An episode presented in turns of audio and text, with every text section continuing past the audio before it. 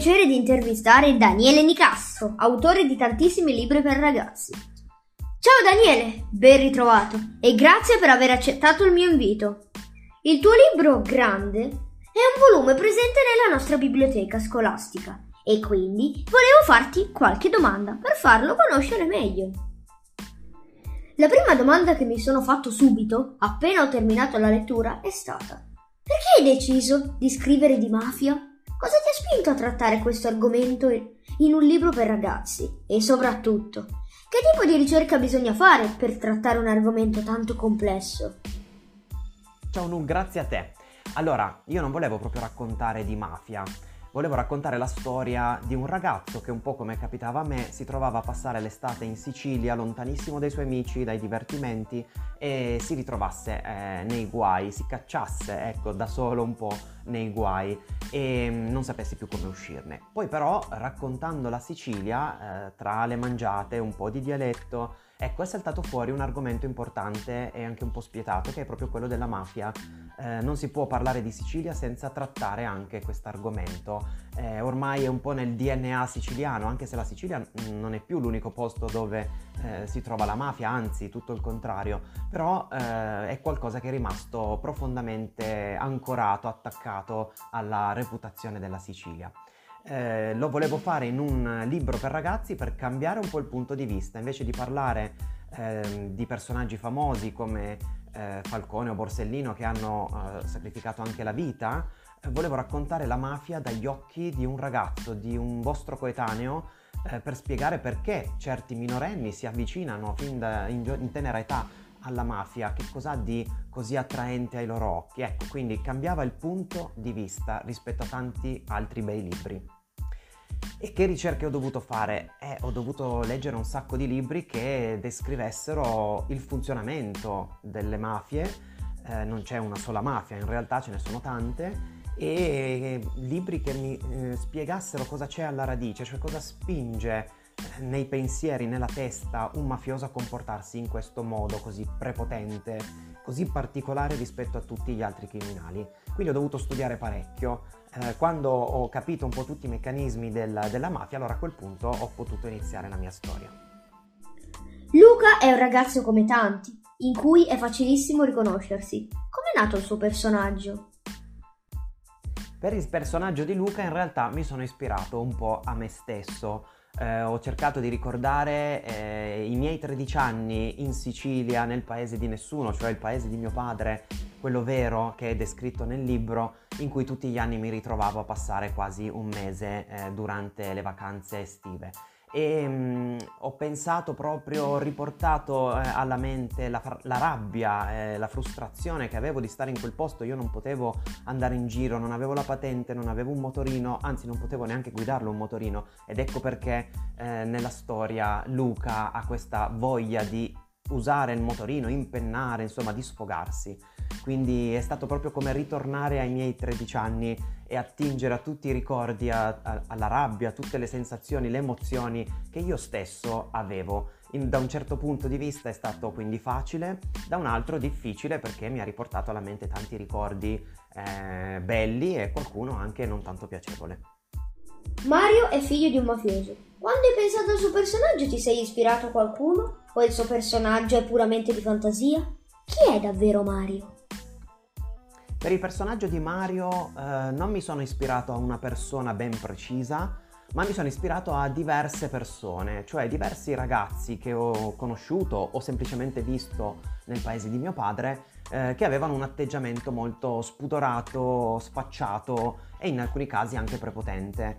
Quindi Mario è eh, un mix di persone eh, che sono andate a creare un personaggio di fantasia. Mario non è mai esistito così come lo vedete nel libro, però eh, tutte le cose che fa o che dice arrivano in parte dalla, dalla realtà. È un tipo di ragazzo eh, che forse anche nell'immaginario comune eh, è tipico pensare sul motorino in Sicilia un po' sfacciato e così via dicendo. Ovviamente non sono tutti così i ragazzi in Sicilia, eh, ci sono anche quelli come Paolo ed ecco perché Paolo diventa così importante, il cugino di Luca, eh, per aiutarlo a capire come ci si deve comportare. Eh, Mario però ecco è veramente ispirato a tanti ragazzi che si mettono nei guai e a volte finiscono in giri più grandi di loro e, e, non riescono più a tornare indietro, anche se magari si rendono conto di aver fatto il passo più lungo della gamba. Luca entra nel mondo mafioso senza accorgersene. Pagina dopo pagina il lettore percepisce il mondo di Mario. Ma forse l'ingenuità di Luca lo porta a fraintendere tutto. Com'è possibile tutto ciò? Si può davvero entrare nel mondo mafioso senza accorgersene? Bravo Null, hai centrato il punto. Il lettore deve percepire il mondo di Mario un po' prima di Luca. Quindi Luca sì, è un pochino ingenuo, ma attenzione, non pensate che non si sia accorto di nulla. E io ho seminato un indizio nella storia dove proprio Luca eh, lo spiega. A pagina 157, la ricordo a memoria perché questa è una domanda che mi fanno spesso, eh, Mario quando incontra Luca in erboristeria e sono loro due che si confrontano, gli dice non fare il finto tonto con me, hai visto tutto, cosa pensavi che facessimo? E Luca nella sua testa pensa, già, Mario ha ragione, una parte di me se lo sentiva. C'era una specie di ombra negli sguardi delle persone che si rassegnavano ai nostri scherzi. Io l'ho vista, ma ho finto di non farci caso. Ho ignorato l'angoscia, la paura e ho preso i regali, ho intascato i guadagni, i soldi sporchi, come li ha chiamati Paolo.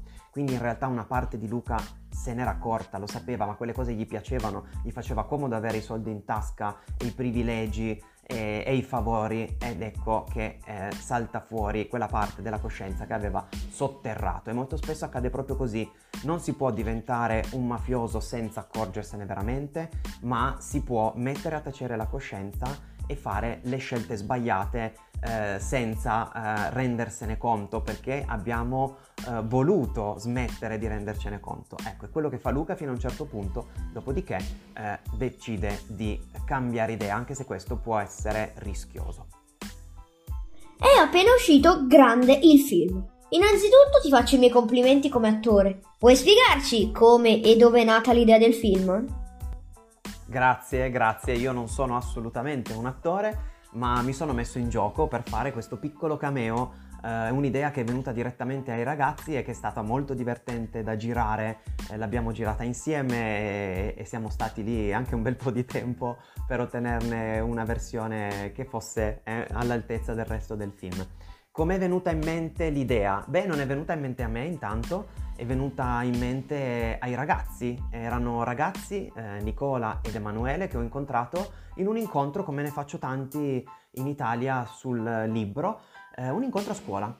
Eh, abbiamo parlato, mi hanno ascoltato e col tempo, siccome loro hanno la passione per il cinema e vorrebbero fare quello di mestiere, hanno pensato che Grande era il libro adatto per fare un lungometraggio. Non un cortometraggio, eh, eh, perché cortometraggi spesso a scuola o comunque in ambienti legati alla scuola se ne fanno, ma un lungometraggio è un lavorone, è di mesi e mesi che richiede un sacco di impegno. Ecco, questo è molto molto più raro, per cui Nicola ed Emanuele hanno, fatto, hanno realizzato un'impresa, diciamolo.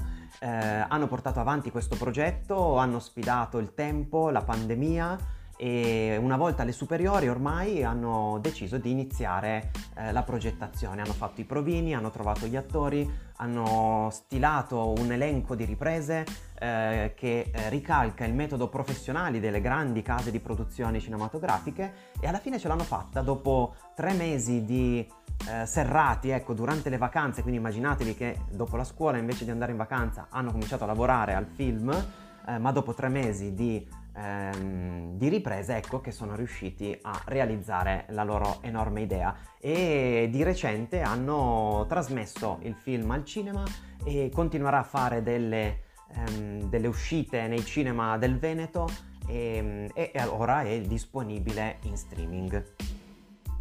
Se un insegnante volesse vederlo con la sua classe, come deve fare? Per vedere grande il film non devono far altro che entrare su Vimeo, che è una piattaforma molto simile a YouTube, loggarsi, e questo si può fare eh, con il, un account nuovo oppure con la propria Gmail o con il proprio account Facebook. E a quel punto nella pagina di Grande il film, di cui trovate il link anche nei social eh, di Grande il film, ecco, avete due opzioni il noleggio per 24 ore eh, oppure l'acquisto a tempo indeterminato, quindi potrete vederlo quante volte vorrete per il resto della vostra vita. E mm, spero che siano tante le insegnanti e soprattutto i ragazzi che vedranno questo film e consiglio ovviamente prima di leggere il libro, eh, bisogna sempre leggere il libro prima di vedere un film perché nella vostra testa si crea un immaginario eh, di quello che avete letto e poi poterlo vedere anche eh, su una pellicola cinematografica, beh questo rende tutto ancora più vero e profondo. Daniele, grazie infinite per il tempo che mi hai dedicato. Sei sempre gentilissimo. Ciao e alla prossima! Ragazzi, se vi abbiamo curiosito almeno un po', andate a cercare Grande nella... Buona lettura a tutti! Ciao!